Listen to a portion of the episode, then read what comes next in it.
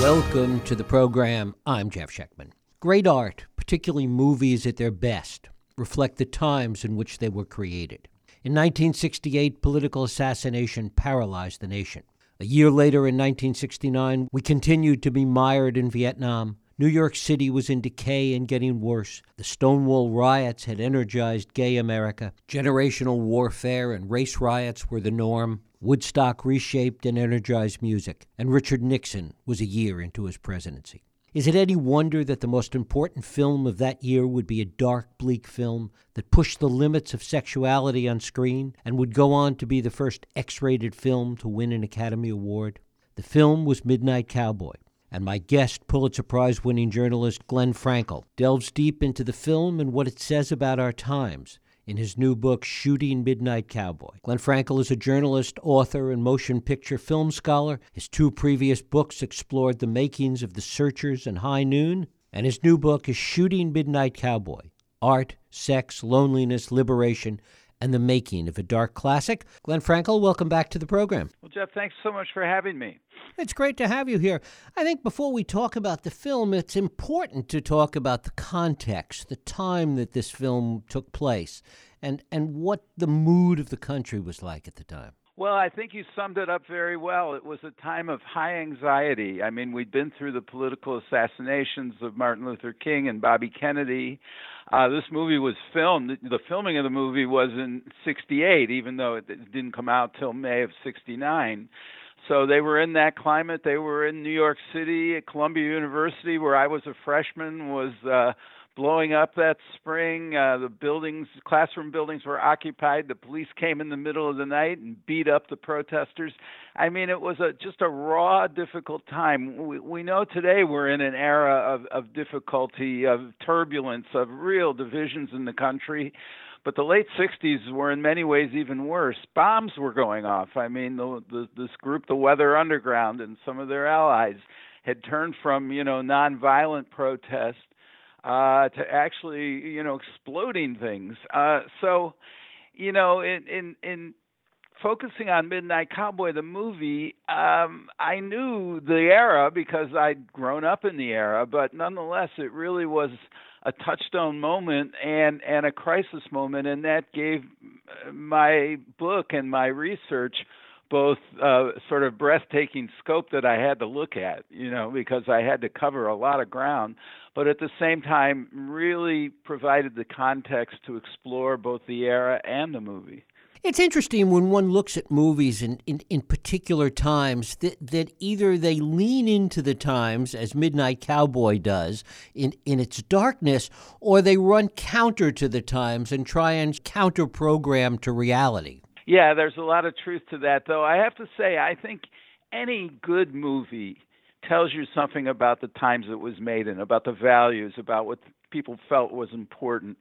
Uh, Molly Haskell, who's a great film critic and wrote a wonderful book about women in movies, says, you know, that, that movies are one of the best looking glasses to go back and explore a time in history. They tell you so much. I mean, you can read history books, you can go look at old newspapers. There are a lot of ways but a movie has a very special uh, glass, and even when it's uh, as you as you point out, you know, running away from it, trying to take our mind off our tr- our troubles or whatever they're doing, even when they're clinking champagne glasses during the middle of the Great Depression, you still learn something about the era and the sensibility and what drove audiences to go to the movies. So I I, I just kind of stumbled on this little subgenre of books that are about a movie but also about the history uh, behind the movie, and and I, I I find them you know really revealing. The movie tells a lot about the, the the era, and the era tells you something about the movie. And yet, it was very difficult, to say the least, for this movie to get made. There were most uh, studios and studio executives wouldn't touch it. That's right. I mean, the the studio business was changing in the in the mid to late 60s. Audiences had been declining for a while and the audiences were also getting younger. And the old genres, uh the western, which I happen to love, uh, you know, musicals, biblical epics, all that kind of stuff, uh, sort of lightweight uh, romantic comedies. All that stuff was really not attracting uh, the younger audience, which was beginning to take over the demographics of movie going. So the studios were looking for things, but that didn't mean they wanted to go too far out there. And Midnight Cowboy is a very out there movie. It's about two social outcasts in New York. One is a young uh, guy from Texas uh, who comes to New York on a Greyhound bus, thinking handsome guy, and he's thinking he's going to make a, a living as you know as a male hustler, hustling uh, middle-aged women, affluent women. Uh, that business model doesn't work at all, but it gets him in all kinds of trouble. It's a very adult themed movie. It's a very bleak movie in many ways. As you pointed out, New York City, after being sort of the capital of the universe after World War II, is in a state of decline, economic decline, political violence, all kinds of things in New York uh, that I can recall as a teenager that were so difficult this was not a movie that the major studios wanted to have anything to do with. Uh, MGM said it was interested at first, but it had the brilliant idea of maybe casting Elvis Presley as Joe Buck, that Texas guy, and giving him some songs to sing. Uh, and so John Schlesinger, the British director who was the driving force behind the movie and really wanted to make the movie, just couldn't believe some of the ideas they had. He was lucky though. In the end, he found a little the sort of anti-studio, United Artists, which was a small outfit, actually based mostly in New York. Um, they didn't have a big studio to pay for. They didn't have a lot of stars under contract, but they were interested in taking chances, and they would take risks on movies with directors who they trusted and liked. And they gave Schlesinger a very minimal budget and said, "Sure, you can make this little movie. We won't give you very much money, but we'll help you however we can." And good luck to you. It was interesting that, I mean, first of all, it was the first American movie that Schlesinger would make. And also, he went into this movie coming off a, of a failed movie. Yeah, Schlesinger is a very interesting guy. I mean, my uh, I was very fortunate with this book to run into just some fascinating people. And and Schlesinger is a guy who comes through the BBC television documentary uh, units uh, he's used to making small black and white movies. He has some real success in the UK, first with Billy Liar, uh, a sort of serial comedy, and then with Darling, which was a very sort of uh, sexy, entertaining, nasty movie about swinging London and starring Julie Christie, who was in her first major role, and she was so good in it, she won the Academy Award for Best uh, Female Performance in 1965. I mean, uh, so Schlesinger was the hot thing, you know.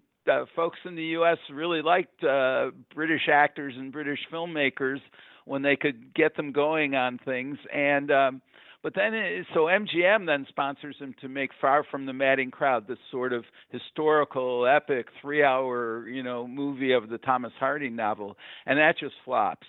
Uh, it's slow. Schlesinger really, it isn't really what the kind of thing that he he had his heart in it, but he didn't really know how to do it. And Julie Christie, who's so wonderful and darling, is kind of flat in it. So he comes to the states thinking you know this that this new epic is going to do really well and it bombs. And he's left on his own and they're warning him you got to be careful John what you decide to do next. But he's a he's a singular person. He knows what he wants and he sticks to it and what he wants to do is this little bleak novel, Midnight Cowboy. And um, he finds a producer in New York named Jerry Hellman, uh, who's an independent producer and a you know a guy who really wants to work with Schlesinger. Jerry knows to take it to United Artists, and they really want to work with Schlesinger, so off they are. What's interesting is that Schlesinger and Hellman were both coming off flops going into this movie, so there was a lot riding on it. And yet Dustin Hoffman, who was a part of it from pretty early on, was coming coming off a huge hit in The Graduate. Yeah, I mean Hoffman was first interested in this movie before he even went out to Hollywood to film The Graduate. Uh, but Hoffman is a you know a very interesting figure here. He's one of these guys who's been trained in New York. He thinks he's going to be a theatrical actor, and he's great on stage. Though it takes him many years to get roles. I mean, he's five foot six. He's Jewish uh, in identity and the way he looks. He's dark. He's not your typical leading man. And remember, we're just still in the era where you know these blonde, beautiful guys like Robert Redford, who also happens to be a superb actor, but that's another story. You know, they're still getting the the movies. And Hoffman has no expectation he's ever going to be anything in the movies. And then Mike Nichols, the great director, comes along and looks at this guy and somehow sees in him uh, the right character to be the lead of The Graduate. And The Graduate uh, comes out in 1967, late 67, and to everyone's surprise, it becomes a huge hit. And more than that, so Hoffman not only becomes suddenly a celebrity movie star, he's sort of a counterculture icon because The Graduate is like a generation gap movie. I remember seeing it and thinking, wow. I mean, this was a movie that made fun of your parents and it made fun of, you know, bourgeois America. Uh, and so Hoffman becomes this this icon. Uh, and yet at the same time, remember, he comes from New York he wants to show his ability as a character actor. He doesn't just want to be a star. He likes making money. He likes all of that, but at the same time, he's got this angst about it. Typically, so I, I would say, and so he really wants to do Midnight Cowboy, even though he's not really the lead. You know, he's not going to be the lead guy. It's it's Midnight Cowboy. It's Joe Buck, the Texas guy, not Dustin Hoffman, who's playing a, a down and out sort of uh, you know con man, homeless con man called Ratso Rizzo. Nonetheless, Hoffman really w- wants to do it. Lobbies Schlesinger to get the part and then does a, a beautiful job of, of researching the role and preparing for it and, and he's he's terrific in it and it's one of the reasons why the movie is still so much fun to see. One of the things that's so surprising, and you write a lot about this in, in, in shooting Midnight Cowboy, is that Jon Voight in this role is almost an accident. I mean, he almost doesn't get the role. Well, Voight is another guy who comes along through the New York, you know, theater circuit. He's a tall, handsome guy uh, and, and very dedicated to his craft. But he too is not really expecting to become a movie star to any extent. He hears about Midnight Cowboy early on, and he thinks, "I can do this." He's a very, you know, I, I talked to Voight uh, for several hours, you know, and looking back on it, he was a very sort of self-confident guy, very intense, uh, he really liked this role. He really thought he could bring something to it. He understood that the Joe Buck character was both incredibly naive and yet uh you know committed and and and that he had a sort of little streak of violence in his personality that might come out under stress and so Voight, Voight really got the character. The problem is that John Schlesinger didn't want him. He didn't think that he looked like the Midnight Cowboy. John really wanted a guy named Michael Sarrazin, a French Canadian actor who was getting parts in movies, very handsome, tall, dark haired guy. And uh and in fact they offered Sarrazin the movie, but Sarrazin was signed to another studio which wanted, you know, serious money to let him go. Uh, so Schlesinger and Jerry Hellman kept looking at the, uh, you know, uh, at the auditions these guys had filmed, and they said each time they looked at it, Sarrazin looked a little worse, and and Voight looked a little better, and eventually, they go to Voight, uh, and uh, you know, we look at the movie now, and the tall blonde uh, Joe Buck and the short, you know, ethnic Ratso Rizzo, Hoffman and Voight seem the perfect matches for those characters. It's like Don Quixote and Sancho Panza but at the time, Schlesinger really didn't want either of them. He's just, but he admitted, almost admit, as soon as they started filming, that he was incredibly lucky to get them both. Talk a little bit about the realization of pushing boundaries, both sexual boundaries, content boundaries, and and how the filmmakers dealt with that all along. Well, again, we're in the late 60s, so besides all the political anxieties and, and tensions and trouble out there, there's a sort of cultural revolution going on. Um, this, you know, a sexual revolution that begins, I guess, with the birth control pill in the early 60s, but inevitably expands into the arts. And movies have been working under a censorship system that doesn't allow for uh, adult themes. But as I mentioned earlier, movies, the studios were also realizing that their profits were shrinking and that their old ways of doing business were simply not going to be successful. So suddenly they open up and they're interested uh, in more adult themes. They're interested in attracting younger audiences. But Midnight Cowboy was a, a difficult sell because you know it's about male prostitution. When Joe Buck finds out that his business model of uh, you know of servicing women is not working, he ends up in Times Square, and he ends up uh, servicing gay men, lonely gay men who are roaming around the area looking for people like him. And so this is kind of a bleak theme. All of the sex in both the uh, novel and in the movie is transactional. It's there's no romance. Um, it's cold and it's and it's a bit predatory. And New York is is a predatory place. And this is sort of so this is a different story told a different way. Schlesinger had no intention of compromising on any of this. Uh, he wasn't out to make Joe Buck into a sweet, nice guy uh, throughout the movie. He, he, he captures his naivete, but he also captures his um, predilection for violence when pushed when he's pushed to the wall. Um, and so this makes it a very adult movie, uh, and they they they every time someone tries to suggest to Schlesinger that he lighten up, he says no. This has to be real. The redemption of Joe Buck can't be phony, and you know he's not interested in the sort of standard narrative arc of, you know, well the guy learns a lesson and is redeemed. What is redemptive in the movie, however, and what Schlesinger really brought it to, not so much the adult themes, but the relationship between Joe Buck and Ratso Rizzo. They start out, Ratso is one of the early predators who who basically cons Joe out of 20 bucks. Um, and, and a bunch of New Yorkers con Joe in one way or the other, and eventually he's out on the street with uh, homeless and with almost no money.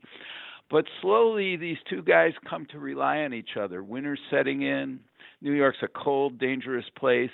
They both need someone to count on, and they're both very isolated, lonely people. New York can be a very lonely place. I, I know that from personal experience. and and these guys begin to rely on each other. It's a very wary friendship, though. This isn't a buddy movie, you know, like Robert Redford and Paul Newman and Butch Cassidy you know, where they love each other and they and they're constantly playing off each other. This this is a much more wary, you know, unhappy uh, partnership that forms very slowly, but nonetheless, when these guys realize that they need each other and, and that and need to, you know, it it creates a bond that's deep enough to carry them through, and that's the beauty of the movie. I mean, I think that's the real reason we still watch Midnight Cowboy is is the bond between these two guys, and of course the actors are fabulous in this movie. That's another thing that's very important to note.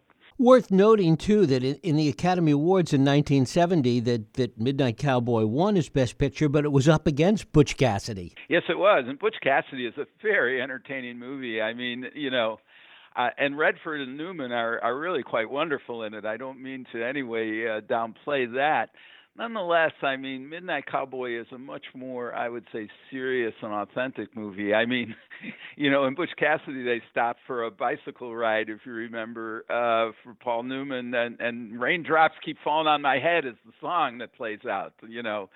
Uh, a song that has uh, a modern song that has nothing to do with the West in the 1880s um, where Midnight Cowboy is trying to be is filmed on the streets of New York. It's much darker and deeper. Uh, the song there is Everybody's Talking, which is a very enigmatic but poignant song that really gets inside the head of Joe Buck and his loneliness and isolation and his search for a home where he feels comfortable. And it's a beautiful song, and Schlesinger uses it several times in the movie.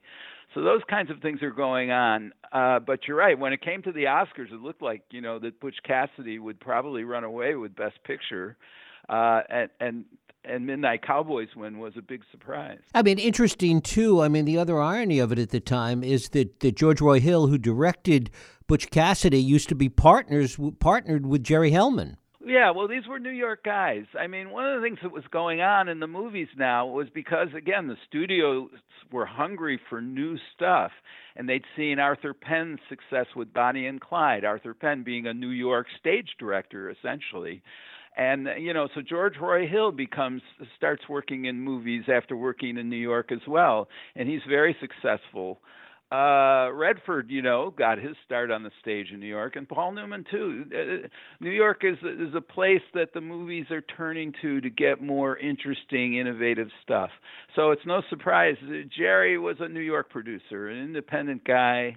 He hadn't had a lot of success but he knew, uh, you know, he he wanted to do high quality work, and he went after Schlesinger and insisted. Even though Jerry Jerry was really worried about Midnight Cowboy, I mean, he didn't think this was the greatest thing for a new partnership between him and Schlesinger. But when John wanted to do it, Jerry was smart enough to know that he should stick to the guy and and try it out and that's the thing one of the things about the movie all these talented people coming together as you point out both jerry and and schlesinger had were coming off flops.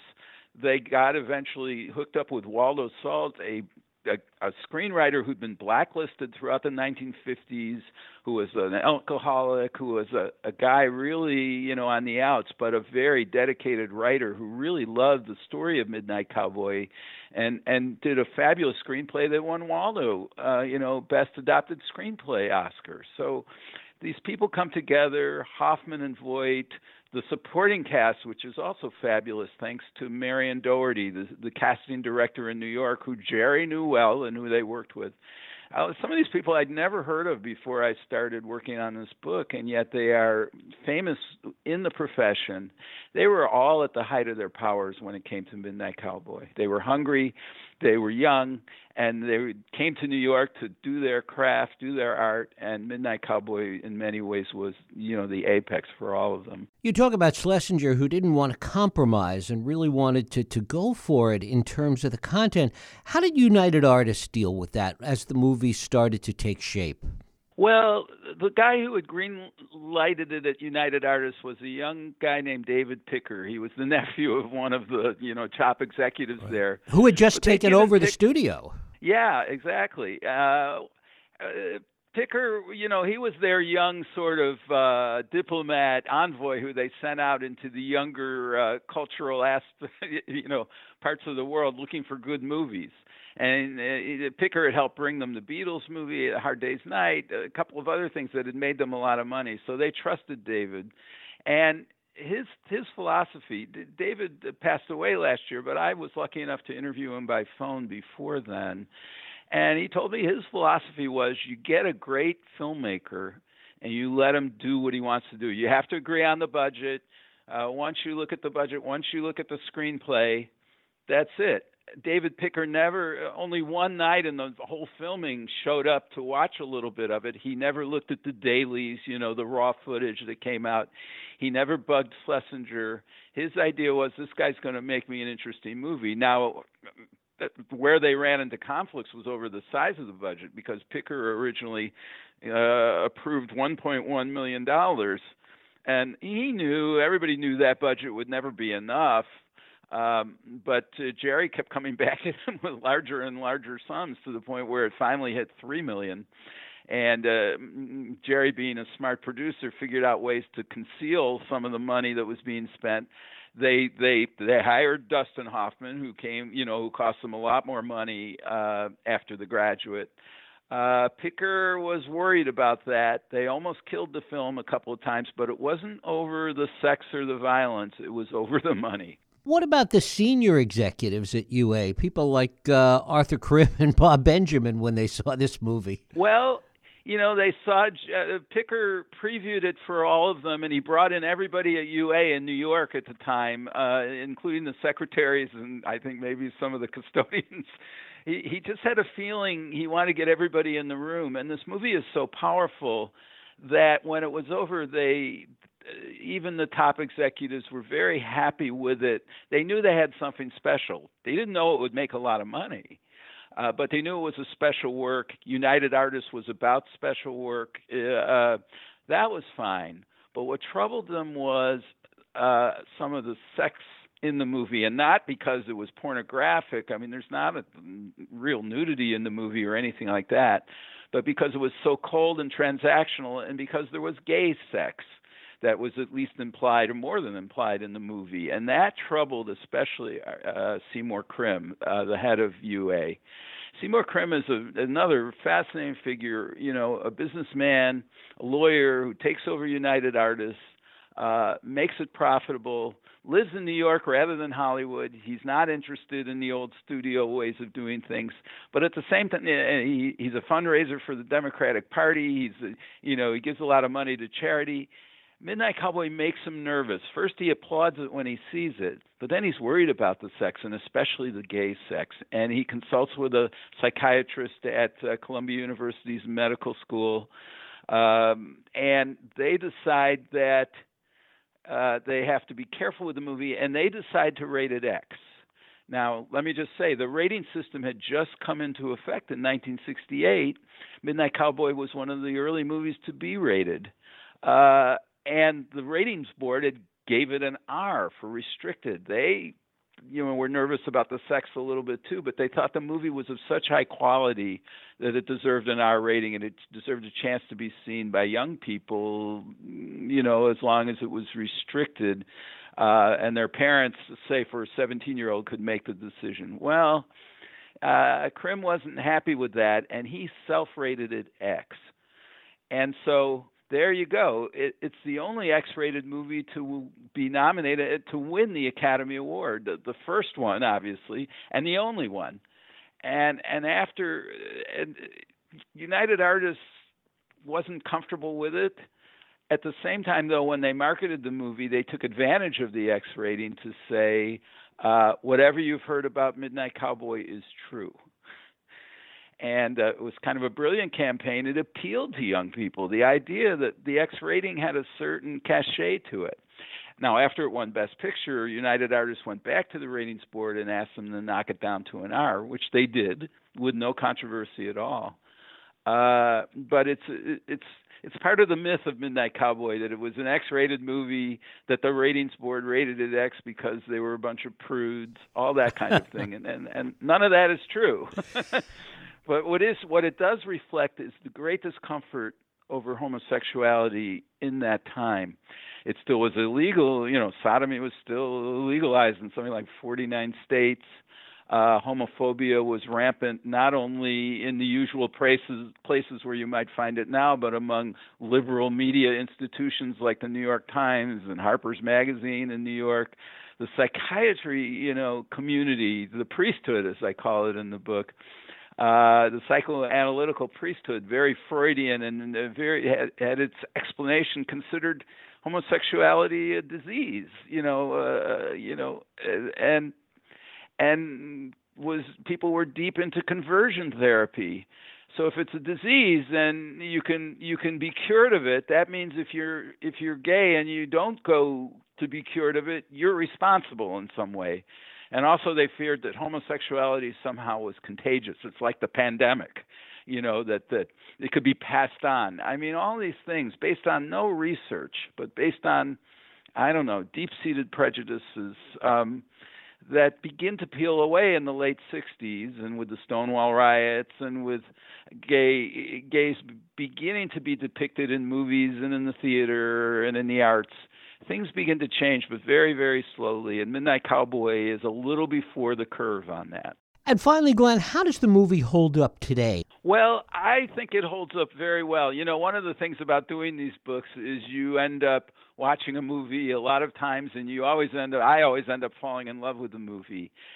I, I think some of the you know uh, some of the moments and the music and things are a little outdated, but it's a great documentary about what New York looked like in the late 60s. But what gives it its real, I think, um, sensibility that, that we still relate to is fundamentally the relationship between Joe Buck and Ratso Rizzo. And that falls back to uh, Hoffman and Voight in many ways, who I think give one of the very, very finest collaborative performances, male performances in the history of movies. I just think they're that good. And they bring you the sense of vulnerability of these lonely, isolated outcasts. And uh, and because Schlesinger never turns away and he never compromises, you you get it all. You, you, you know, there's no romantic happy ending to this. There's no redemption for Joe Buck. We don't know what's going to happen to him at the end of the movie. We know what he's been through. We know that he's changed. We know that he's trying to connect, make a human connection with other people. And the first human connection he makes is with this other guy. And that is a great tribute to a pair of actors. I love talking to each of them because I asked them a lot about each other and about working together, and they challenged each other, and they produced something that I think is enduring now, still speaks to us, and you know will endure as long as people are interested in movies. Glenn Frankel, the book is Shooting Midnight Cowboy: Art, Sex, Loneliness, Liberation, and the Making of a Dark Classic. Glenn, I thank you so much for spending time with us. Well, this was great. Thank you so much. Great questions, and, and you know, and I love talking to you about the book. Well, it's fascinating stuff. Thank you so much.